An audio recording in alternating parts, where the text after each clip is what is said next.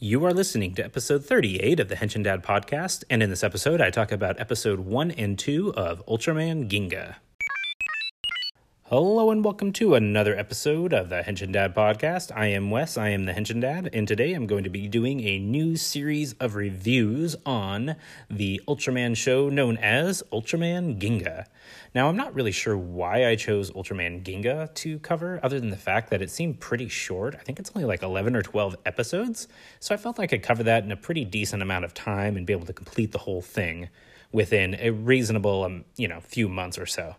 So that's what I'm going to be focusing on. And if I get done sooner, that's okay with me because it's a pretty decent show as far as I can tell. So the first episode that I'm going to be covering, well, is the first episode of the series. It's Town of Falling Stars. And the second episode is called A Midsummer Night's Dream.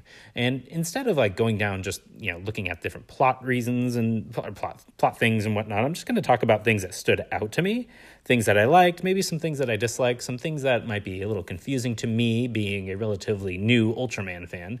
And that's pretty much how I'm going to be covering this. So you have this main character, his name is Hikaru, and he's kind of this world traveler type guy. It reminds me a little bit about Kuuga, and I know that it might be a little bit like sacrilegious to invoke Kuuga's name, you know, in any other property because nobody else can be the cool Odagiri Joe, Kamen Rider Kuuga. But that's kind of what he seems to me like, or he either is a world traveler or he wants to be a world traveler. I'm not sure these subs really communicated that clearly to me, but I was also doing work while I was, you know, watching the episodes. I can't really like do anything like single monotask. I got to do everything multitask. So that's kind of how it is. But you have him, and he seems like a pretty decent dude, you know. Uh, and he has his friend that he saved from this uh, freak carriage accident. I'm not really sure how that worked in the world. Like that, that's just kind of bizarre. But you know, whatever, you know, put put her in distress or whatnot. You know, let's use that trope over and over again. But you know, they're childhood friends, and they meet with some other childhood friends, and they talk about the Ginga Shrine. And uh, it turns out that the Ginga Shrine burned down during this big meteor explosion and everything, and that's what's linked later to the Ultraman and Ultraman and all of the monsters coming to Earth as these spark dolls and whatnot. So that's interesting. And the shrines, you know, set up in their school and whatnot. So they have like an excuse for them to go and visit the shrine and have this nice school setting. That's all well and good. Um, I, I, think generally speaking, I felt pretty positive about these two episodes. I, they seem like a fairly standard type of introduction to like a superhero type show like this. So, you know, you're, you're learning about the main characters and what makes them tick. Uh, you have these, you know, monster of the week type things, which is, you know, basically part and parcel for for Ultraman for sure these days, and you know, and previously, and that's totally good. I, I love Monster of the Week shows.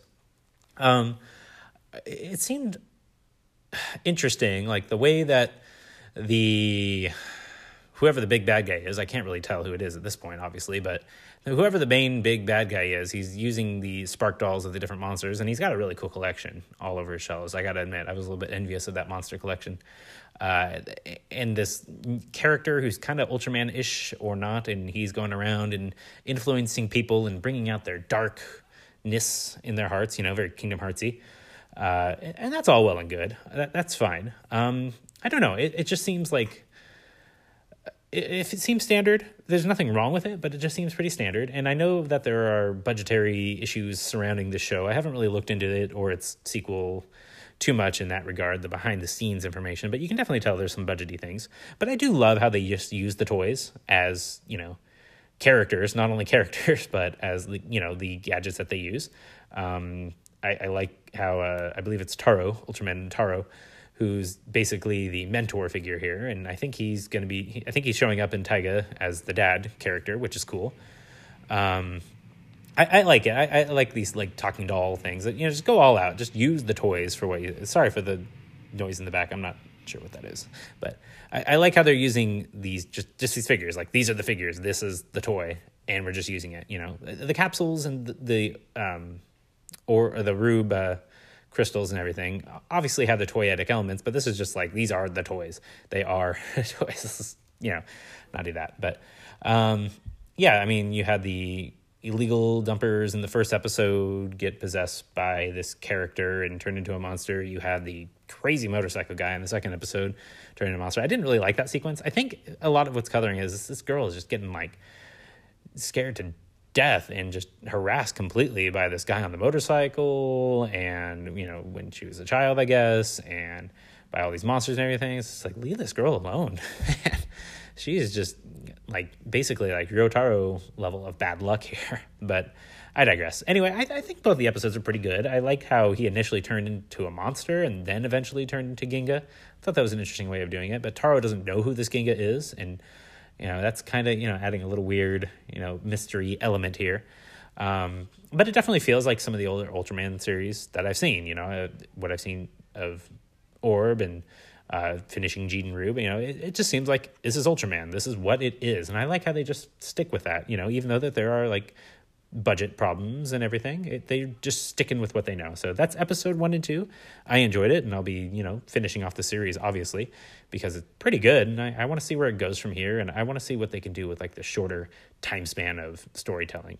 So thank you for listening. Uh, that's basically my review of Ultraman Ginga episode one and two. I enjoyed them. I'm looking forward to seeing what happens here, and yeah, just uh, have a have a good week.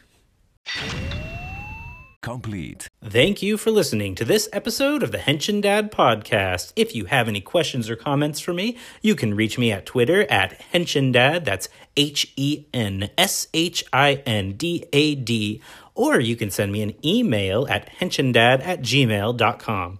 If you've enjoyed what you heard, please, please, please go ahead, rate, review, subscribe, whatever it is that you want to do to show your support for this program. I would greatly, greatly appreciate it. And until next time, cast off.